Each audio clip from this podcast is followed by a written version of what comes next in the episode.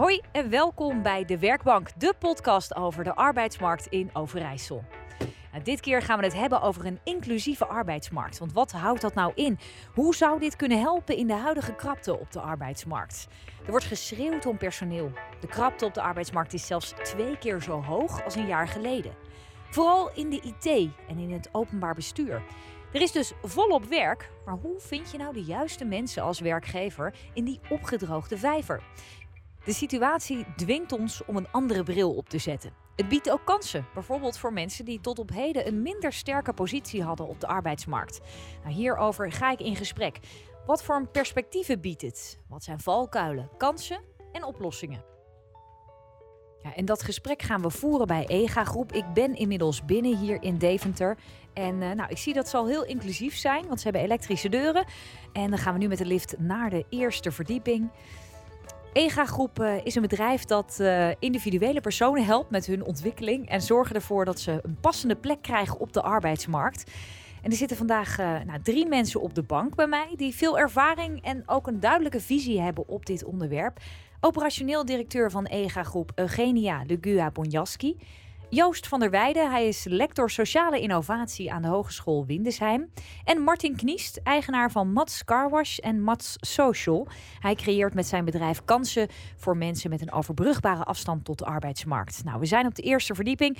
Ik ga ze er zo meteen eens over aan de tand voelen. Eens even kijken of de werkbank er al staat. Ja, nou, die heeft een mooi plekje hoor. Kijk, de koffie wordt al gezet. Jullie zitten hier al lekker op de werkbank. Uh, Martin, heb je er een beetje zin in? Ja, je zit nog een gevulde koek weg te werken. Martin komt er zo aan. Uh, Joost, hoe ga jij? Goed. Ja. Zit je lekker op de werkbank? Heerlijk, ja. Kijk, daar komt Eugenia al aan. Die komt jou al voorzien van een kopje koffie, Martin. Nou, hoe kan de dag beter beginnen dan Eugenia mij een kopje koffie en een gevulde koek geeft? Heerlijk. Dus ik, uh, ik uh, ben er ook klaar voor. Ja. Kijk, Eugenia, ga lekker zitten ja. inderdaad. Je hebt de koffie al geregeld, dankjewel. Ja. Nou, dit is een warm welkom. Nou, graag gedaan. Ja, leuk dat jullie hier zijn. Eugenia, dankjewel voor de uitnodiging allereerst. Um, staat de werkbank een beetje leuk hier bij EGA? Uh, ja, het brengt me zeker op ideeën. Ja? Je laat hem misschien wel staan? Nou, ja, ik ga erover nadenken.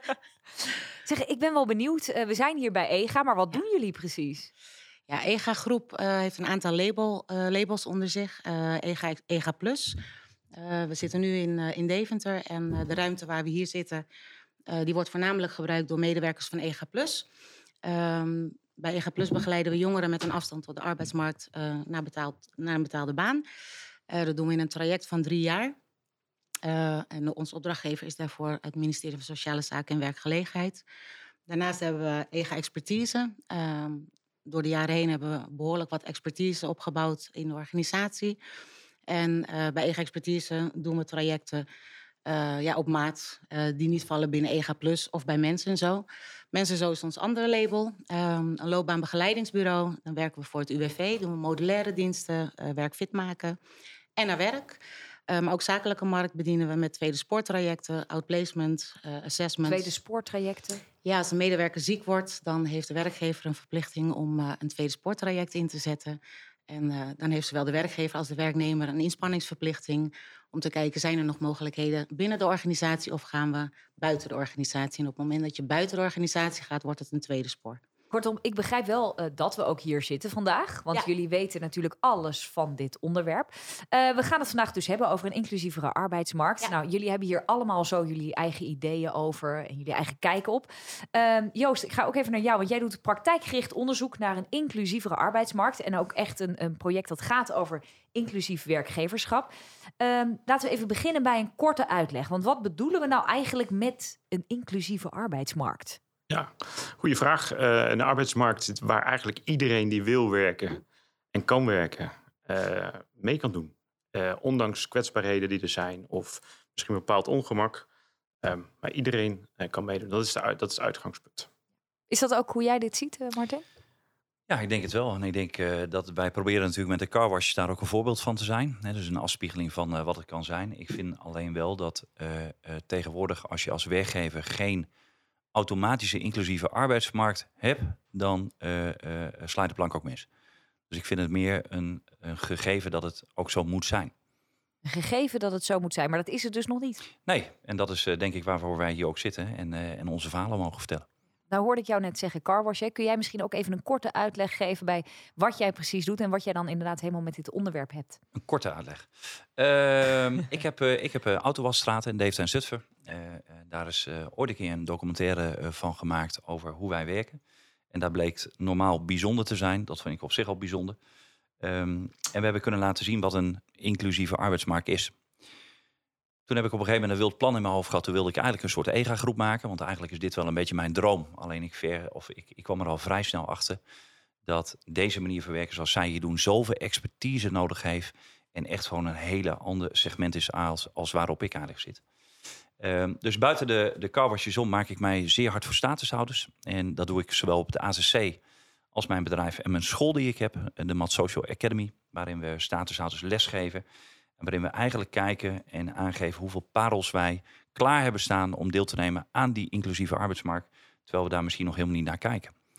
En, uh, en dat is iets waar ik mij uh, heel erg hard van maak. Waarom uh, is dit nou echt zoiets waar, waar jij zo gedreven in bent? Ik zou het niet weten. Het, het, het zit gewoon in je. het zit blijkbaar gewoon in mijn DNA. En afgelopen jaar is wel een zoektocht geweest van waar ligt dan mijn kracht? Ja, want die, die, mm -hmm.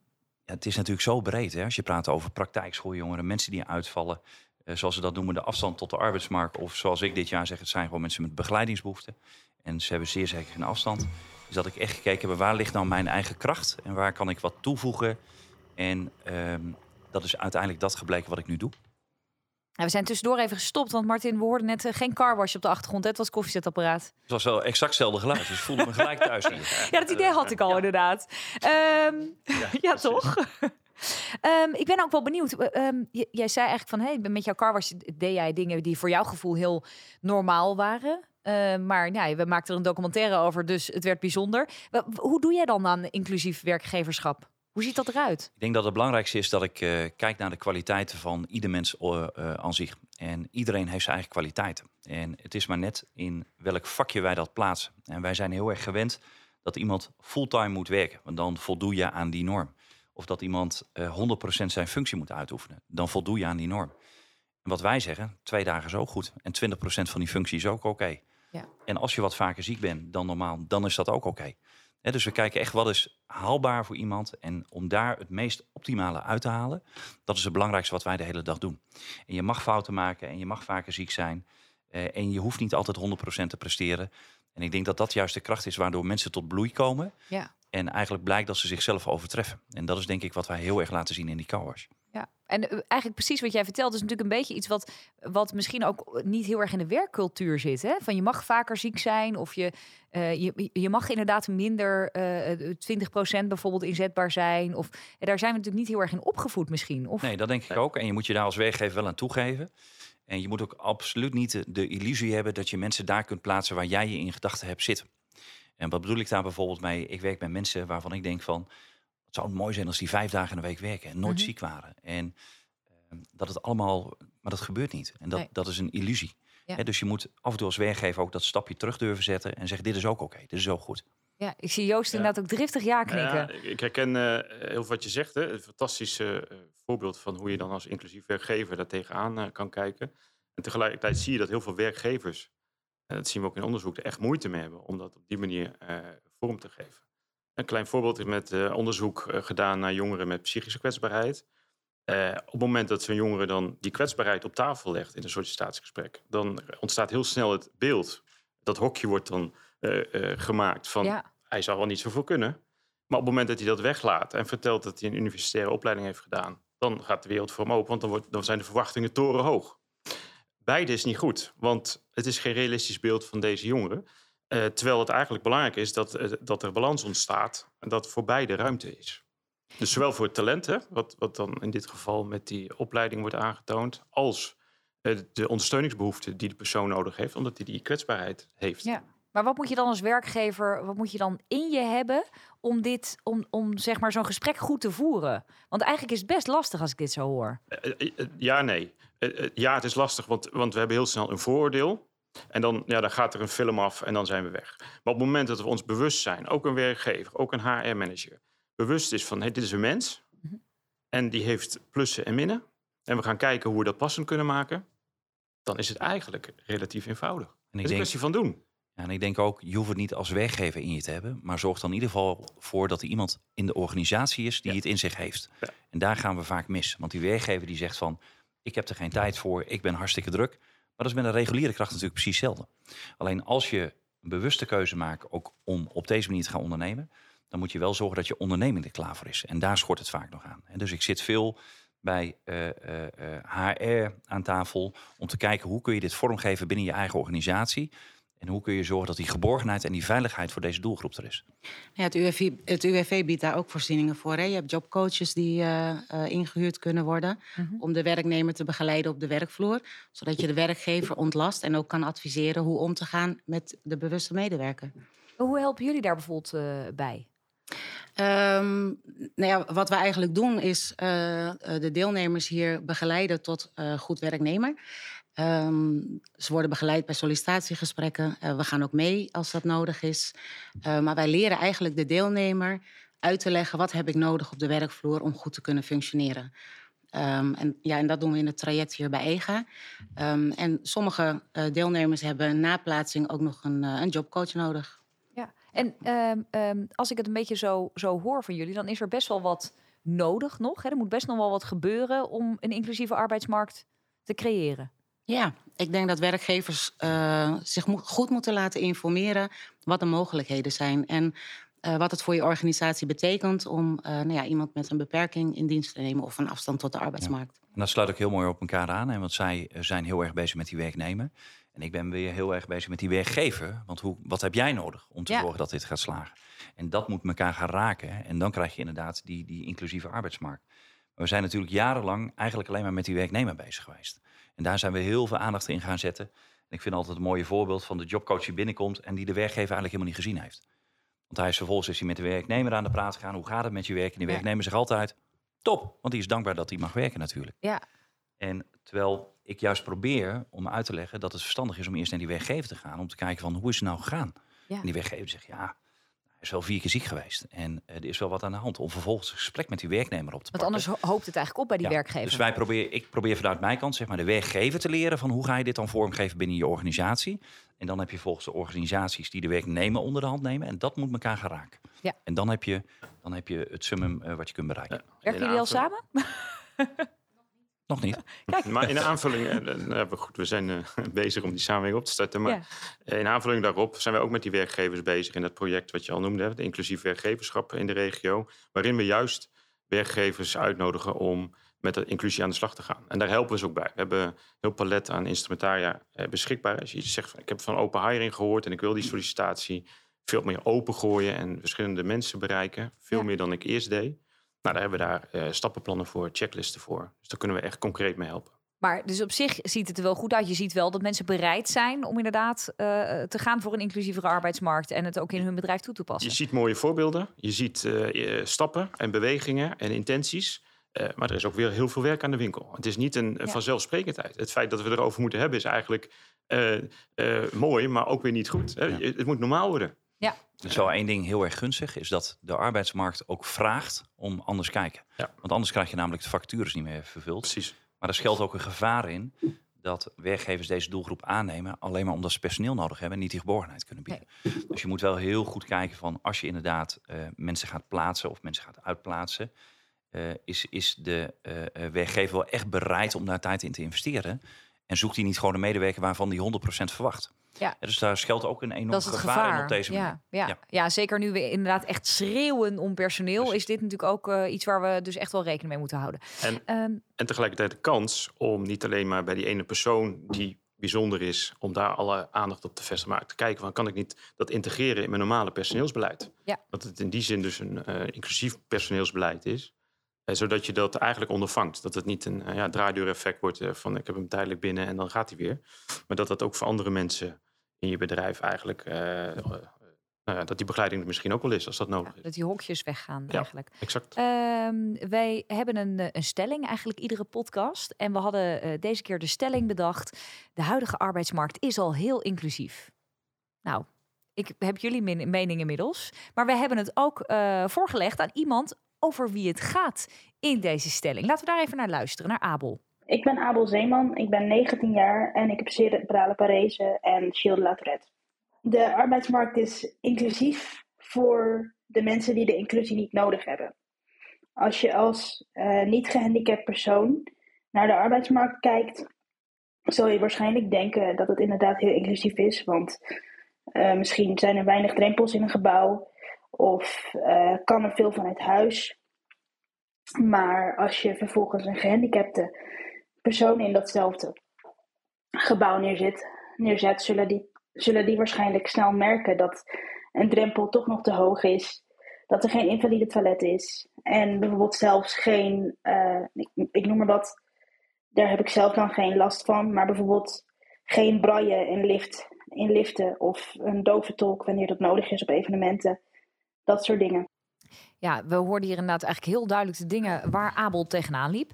Uh, het zijn best wel wat dingetjes als ik het zo hoor. Uh, dus eigenlijk inderdaad zegt Abel ook... het is niet, nog niet inclusief genoeg, want ik kom hier binnen... en het feit dat ze me binnen laten... Nou, dat, dat is natuurlijk al fijn dat je wel die sollicitatie hebt... maar ja, je kan eigenlijk meteen weer naar buiten. Dat, ja. Is dat wat jullie veel zien? Nou, het komt voor, ja. ja. En, en Abel is daar inderdaad een, een goed voorbeeld voor. Ja. ja. Ik denk dat je, dat je ook wel durft te stellen... wij vinden onszelf heel erg inclusief. Ja, precies. En wat op papier zegt. zijn heel veel bedrijven heel erg inclusief. Ja. Alleen als het tot daadwerkelijke uitvoering komt... en dat is natuurlijk wat ik de afgelopen jaren veel heb meegemaakt... is dat er veel grote bedrijven eigenlijk uh, bij ons aankloppen en zeggen... luister, uh, wij schreeuwen op onze website dat we zo inclusief zijn... maar we zien er eigenlijk helemaal niks van terug.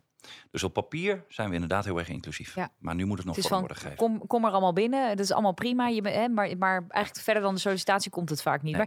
Maar, nou, nee. Er zijn ook wel voorbeelden te noemen van dat managers getraind worden om daar bewust van te worden. En dus dat er workshops georganiseerd ja. worden door HR uh, met die profielen van uh, deze uh, type mensen. Um, en de een die heeft fysiek ongemak en de andere psychisch. En nou, ga zo maar door. en die managers denken, worden dan na, uitgedaagd om na te denken over van... hé, hey, wacht even. Ja, inderdaad, die rolstoelen die kan bij ons in de receptie tot vijf uur erdoor. Maar daarna is er niemand. En dan kan, als ja. hij s'avonds doorwerken, is daar geen gelegenheid voor. Want ja, ja. die wordt geblokkeerd.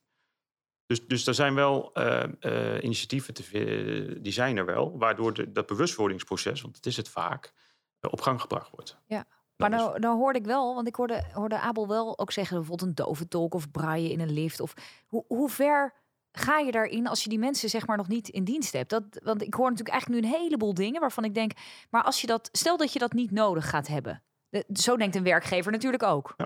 Als die kosten niet hoeft te maken, waarom zou ik ze dan maken? Martin. Eens. Uh, laat het duidelijk zijn dat ik niet sceptisch ben over een inclusieve arbeidsmarkt. Hè? Want je ziet heel veel hele goede voorbeelden. Het enige waar we voor moeten waken is dat het geen uh, modetrend gaat worden. Dus wij uh, hebben op papier dat wij zo inclusief zijn en daarmee verkopen we onszelf op een bepaalde manier naar buiten. Wat voor ons bedrijf belangrijk is, terwijl we het geen gestalte geven in de organisatie zelf. Um, goed voorbeeld. Um, als ik erover nadenk, ik heb ook geen toilet voor rolstoelers. Waarvan ik denk van, nou inderdaad, als werkgever zijn, ja, moet ik dat nu maken? Moet ik daar duizend euro's in investeren? Maar ik heb helemaal geen rolstoelen in dienst. Ik denk dat je ook als organisatie moet kijken, wat heb ik als organisatie op dit moment nodig? Ja. En op het moment dat ik, ik heb natuurlijk een dove jongen in dienst gehad. Mm, en daarbij hebben we onze processen aangepast, uh, zodat hij daar kon werken. En ik denk dat hetzelfde gebeurt op het moment dat ik bijvoorbeeld iemand heb die, die zichtbaar gehandicapt is, op welke manier dan ook, dat je je proces daarop gaat aanpassen. Ja. Dus ik denk dat je ook met het bedrijf niet overal, want dan moet je je bedrijf dusdanig over. Dat lukt niet, dat kan nee. niet. Dan moet je je overal op inrichten.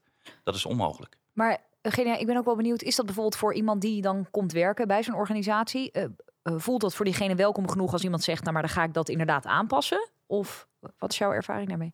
Nou ja, ik sluit me wel aan bij, bij Martin. Um, je gaat als werkgever kijken op het moment dat je iemand met een beperking in dienst neemt. Um, wat, wat moet ik veranderen in mijn, in mijn organisatie? En dan ook het UWV kan daar weer met voorzieningen in, in helpen. Ik adviseer niet om alle werkgevers nu al een, een invalide toilet te hebben en, en braille teksten in de lift. Nee, nee dat, is, dat is niet te doen. Nee, dus jij zegt eigenlijk zelfs, Martin, inderdaad ook gewoon ja. per geval bekijken. Ja. Ja. nu gaan we ons hierop aanpassen. Joost, jij bent het daarmee eens? Ja, dus per, kijk daar realistisch naar. er zijn investeringen en kosten mee gemoeid. dat, dat moet passend zijn. Ja. En, en, tegelijkertijd, er zijn dus ook middelen wat dat betreft, ja. die ook kunnen helpen. Hè? Dus als je een, iemand uit uh, Syrië in dienst neemt, die spreekt alleen zijn taal nog niet zo goed, maar wil wel, uh, ja, je wil wel dat het veilig is in de fabriek. Ehm, dan zijn er ook vertaalprogramma's en uh, brillen en toeltjes waarmee uh, snel die vertaling gedaan kan worden. Dus dat soort middelen zijn er ook ja. um, uh, andersom gedacht. om zo iemand een goede plek te geven in je bedrijf. En um, misschien ook nog wel even goed om te benoemen. We hebben het nu bijvoorbeeld een paar groepen eigenlijk laten vallen zonder in hokjes te denken. Maar over welke groepen hebben we het eigenlijk hier? Welke groepen lopen nou het meest tegen dit soort problemen aan? Ja, ik denk eigenlijk iedereen met een afstand tot de arbeidsmarkt. En wie zijn dat Ehm, allemaal? Voor de mensen die dat nog niet weten. Voor een werkgever die denkt, ja, wie zijn dat? Wie? Als ik vanuit EGA Plus kijk, denk ik uh, jongeren met, uh, die in, in het ASS-spectrum zitten. Dus ja. uh, um, in het autistisch spectrum. Ja. Um, maar ja, ook lichamelijke problemen. Dus bijvoorbeeld sociale... Ja. ook, sociaal. eh, angsten, panieken. Ja, het is heel divers. Ja. Maar dat zijn dus allemaal, want bijvoorbeeld angsten, panieken worden net inderdaad Shield de la Tourette, Ja. hebben we Abel. Ja. Ja. Ja, eigenlijk allemaal dingen waar we, waar we meteen ook al, al vooroordelen over Ja. hebben als we het horen. Hè? Ja, nou ja, het mooie is um, dat als Abel op uh, gesprek gaat bij een werkgever, zich dan kan laten zien voor wie hij is en welke kwaliteiten die hij heeft. Um, ik denk dat er vanuit Gilles de la Tourette weinig is uh, wat we weten tegenwoordig. Dus um, ja, die vooroordelen zijn er dan al snel. Hoe ziet zo'n ideaal gesprek voor Abel er dan uit? Als hij binnenkomt? Uh, of voor in ieder geval nou, de voorbeelden als Abel? Nou, dat hij op zijn gemak wordt gesteld en dat hij kan vertellen wie hij is en wat hij nodig heeft en uh, waar hij goed in is. Um, ja. ja, ik denk, ja, het, het ja. gesprek verloopt hetzelfde als zoals wij het gesprek nu voeren. Ja.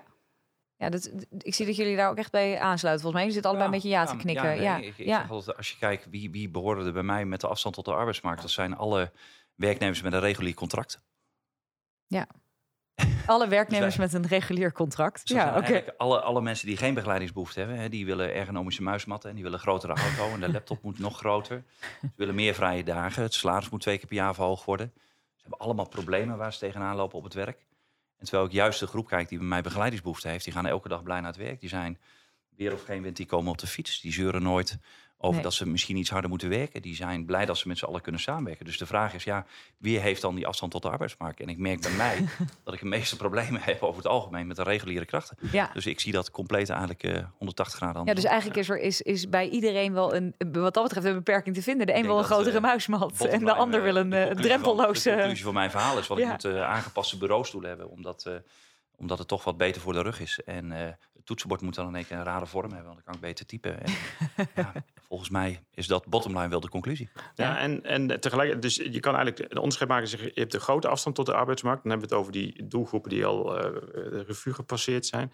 Maar het kan ook wel een kleinere afstand zijn. En dan kan het niet alleen gaan over die muismat, maar ook over van ja, is jouw werk dadelijk gewoon nog uh, nodig? Mm -hmm. Want ja, als dat vervangen gaat worden.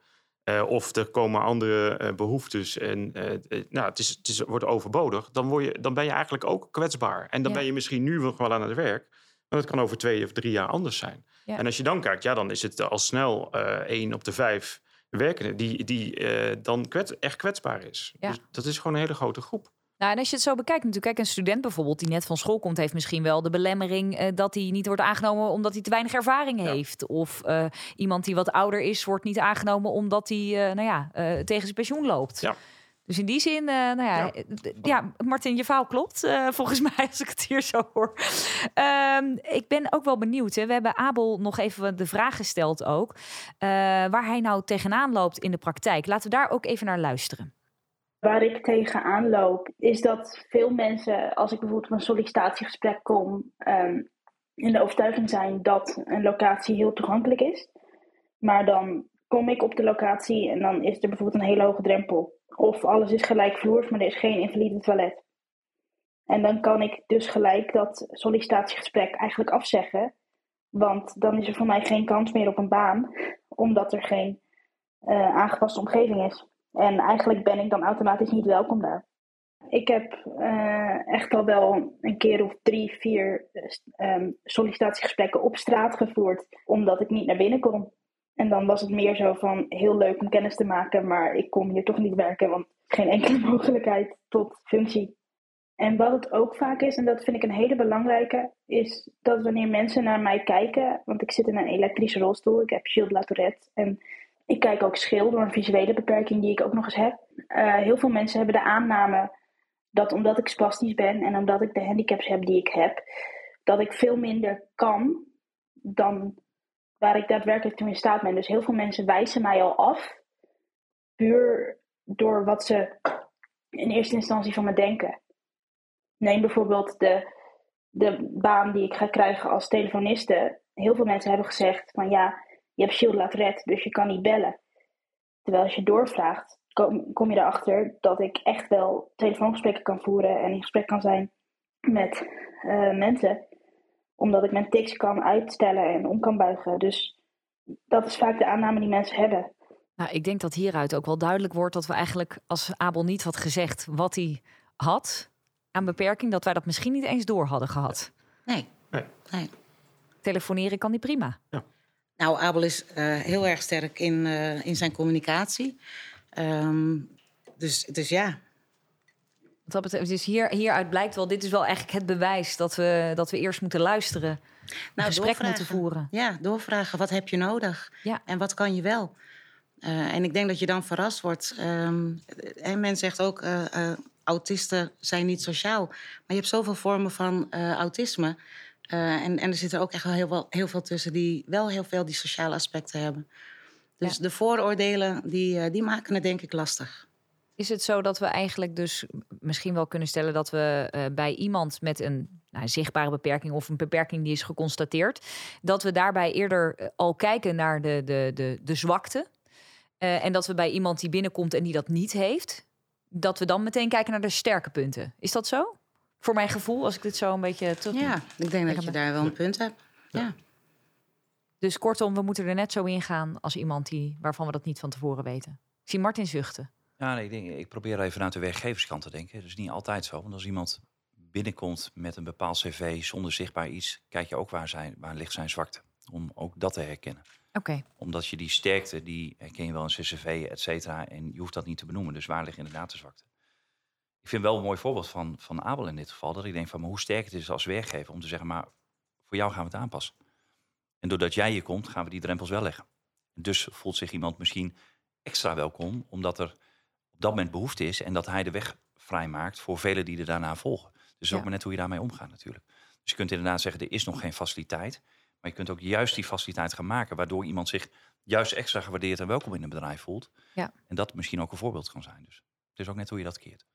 Um, Joost, eh, nou heb jij ook onderzoek gedaan hè, naar jongeren met een uh, psychische kwetsbaarheid. Hoe zij de overgang maken van school naar werk. Um, kun je een beetje vertellen wat je precies onderzocht hebt en wat er dan uitgekomen is? Jazeker, we hebben, het gaat met name jongeren die uh, relatief hoog opgeleid zijn. Dus mbo 4, hbo-opleiding afgerond hebben. maar moeite hadden om op die arbeidsmarkt passend werk te vinden. Eh, nou, wat je daarin eh, zag op het moment dat ze wel die drempel overkwamen bij het bedrijf en ze, eh, dat er gekeken werd van wat heb je nodig, maar ook wat zijn je talenten. en dat passend maken. Dus niet zozeer de functie uh, voorop stellen en zeggen, nou, daar moet je dan naartoe werken of inpassen. Maar het omdraaien, zeg, joh, ehm, wie ben jij en wat heb je dan te bieden en waar wil je je op ontwikkelen? dat dat dan heel goed helpt en werkt op het moment ook dat je die begeleiding uh, daarbij uh, afstemt. Dus een goede begeleiding is belangrijk, want ze zijn over het algemeen even los van type kwetsbaarheid. Maar je kan wel zeggen, de openheid over die kwetsbaarheid is heel belangrijk. Het vertrouwen krijgen, ook als het even tegen zit, als het even net niet gaat. Dat vertrouwen is ontzettend belangrijk dat ze dat krijgen in een veilig uh, klimaat. En tegelijkertijd ja, willen ze ook graag leveren en willen ze ook hun talent ontwikkelen. Dus daar moet je ook niet terughoudend in zijn om ze daarop aan te spreken en daarmee aan de slag te, te gaan. Eh, maar die combinatie is ontzettend belangrijk. En dan heb je ja. hele loyale uh, medewerkers. Klinkt, klinkt goed. Ik, ik vind het heel leerzaam als ik dit zo hoor. Want ik denk, het is een hele andere kijk op hoe wij sowieso nou, zijn opgevoed. Uh, denk ik, in de basis. Tenminste, bepaalde generaties, denk ik. Uh, dus er is een, echt nog wel een cultuurverandering nodig, denk ik. Ik bedoel, er is een groot deel wat het al aanpakt, maar ook een groot deel wat nog uh, anders moet gaan kijken. Ik zie Martin een kritische blik. eh. Nee, nee, helemaal niet crisis. Ik ben, ik ben even, ik even ik denk- terugkijken. ja, ja, precies. Je bent even terugblikken aan het de- in werpen de op... tijd dat eh, ik jong was, eh, heel lang ja. geleden, hoe, hoe dat toen was. Maar eigenlijk is het natuurlijk al iets van origine. Hè. Vroeger had je boerderijen en had je een boer en die had altijd een, een boerenknecht. En die boerenknecht was altijd iemand in het dorp die zelf eh, eh, een beperking had. En daarvoor het boeren, de boerenknecht werd. Dus echt al van oudsher dat dit altijd is geweest. Alleen, ik denk dat men zich op dit moment heel erg bewust van is. Ja. In de tijd dat ik eh, eh, eh, eh, tiener was en werkte, ja, had je hier eigenlijk nooit mee te maken. Of was het niet zichtbaar, of werd het ook niet hè, eh, benoemd op een of andere manier. En dat is natuurlijk nu wel aan de gang. Het is ook een soort evolutie van de mens. Ja, ik denk het wel. Ik denk het wel. Ja. Dat, dat was ik aan het bedenken. Kijk, nou, dat, Dus niet Maar Ik moeten we we wel mee blijven gaan. We moeten ermee door blijven gaan. hè. Dus, Het is nog steeds geen eh, eh, gewone zaak. Ik bedoel, er zijn er genoeg managers die in de drukte van alle... eh, nou eh, de- gewoon doorgaan en daar niet bij stilstaan. Ja. En, en, en daar dus in zo'n in zo'n sollicitatiegesprek niet de tijd voor nemen. En daar hebben we echt nog wel eh, werk te verzetten. Vind. Ja. Ehm, ik ben nog wel benieuwd naar een soort concreet handvat. Even voor de, de, de werkgevers en werknemers die nu zitten te luisteren en denken: ja, hoe komen wij samen? Hoe gaan we dit eh, daadwerkelijk beter doen met z'n allen? Joost, ik begin even bij jou. Heb jij concrete handvatten voor een werknemer, werkgever? Voor een werknemer eh, zeker, dat laat je niet te snel de deur wijzen. Ook als het een zichtbare eh, beperking is of onzichtbaar. Maar ehm, eh, eh, eh, nodig die manager uit om even dat half uur te nemen en om je te presenteren. En, en, en laat je dan ook zien. Dus die stevigheid die mag je best gewoon veel meer brengen. Het eh, die zin op. Eh, voor de werkgever, eh, nou heel concreet zou ik ze willen uitnodigen om eh, contact met ons op te nemen. Want in het project wat we voor de komende twee jaar hebben, kunnen we ze echt op weg helpen om die inclusieve werkgever verder te worden. Ehm, ja, ik zou de werkgever ook willen eh, vragen om ehm, zich goed te laten informeren. En desnoods ook bij de organisatie waar ehm, ja, de deelnemer of de sollicitant eh, mogelijk vandaan komt. Of de begeleiding die de, eh, de deelnemer of de sollicitant aan heeft. De sollicitant, de werknemer, wil ik meegeven. wees gewoon wie je bent. En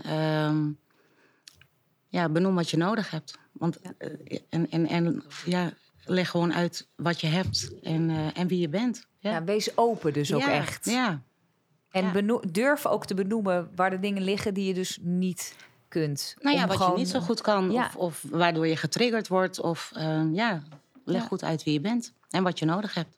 Ehm, dan gaan we nog naar Martin. Drie concre- of, eh, eigenlijk twee concrete handvatten. Ik denk, eh, het, het begint bij de werkgever. En gelukkig eh, mag ik komende jaren laten zien en mede met de provincie eh, heel veel werkgevers bezoeken. dat je dit gewoon moet gaan doen, anders ga je de slag ook missen. Helemaal de komende jaren waarin, misschien heeft iemand wel eens gehoord, hè, het PC, PSO, SROI-verhaal natuurlijk hoog op de agenda staat. Verdiep je hierin, maar doe het vooral met je hart, anders gaat het niet lukken. Als je het moet doen, dan gaat het niet lukken. Dus je moet het echt willen doen en vanuit je hart doen. En wil jij als werkgever doen, maar je hebt zelf het hart er niet voor, dan moet je zorgen dat je hart binnen. Er is altijd iemand binnen een bedrijf met een sociaal hart. Ja. En maakt die daar verantwoordelijk voor. En als de werkgever het doet, dan komt het voor de werknemer vanzelf. Want dan is er genoeg ruimte en genoeg plaats. En dan biedt dat ook genoeg mogelijkheden. En, eh, Ja. en dat is waar ik mij heel erg hard voor ga maken. Mag ik jullie alle drie danken, Joost, Eugenia en Martin, voor jullie input, voor jullie kijk op die inclusievere arbeidsmarkt. En laten we hopen dat als we het hier over een jaar of vijf over hebben, dat we dan al heel wat stappen verder zijn. Dat zou mooi zijn. Zo mooi zijn. Ja. Dankjewel. En daarmee zijn we aan het einde gekomen van deze podcast. Wil je hier nou meer over weten? Kijk dan in de notities van deze podcast. Zo, dan is het tijd om de werkbank in Deventer weer te verlaten. Nou, het is in ieder geval duidelijk dat er nog wel wat werk aan de winkel is. Hier bij EGA Groep zijn ze in ieder geval heel inclusief, zie ik al wel. Elektrische deuren, liften. En eh, nou, we hebben in ieder geval een, ja, een hele hoop goede handvatten gekregen, denk ik, voor een inclusievere arbeidsmarkt. Ik hoop dat we jullie een beetje hebben kunnen inspireren. En wie weet, tot een volgende keer.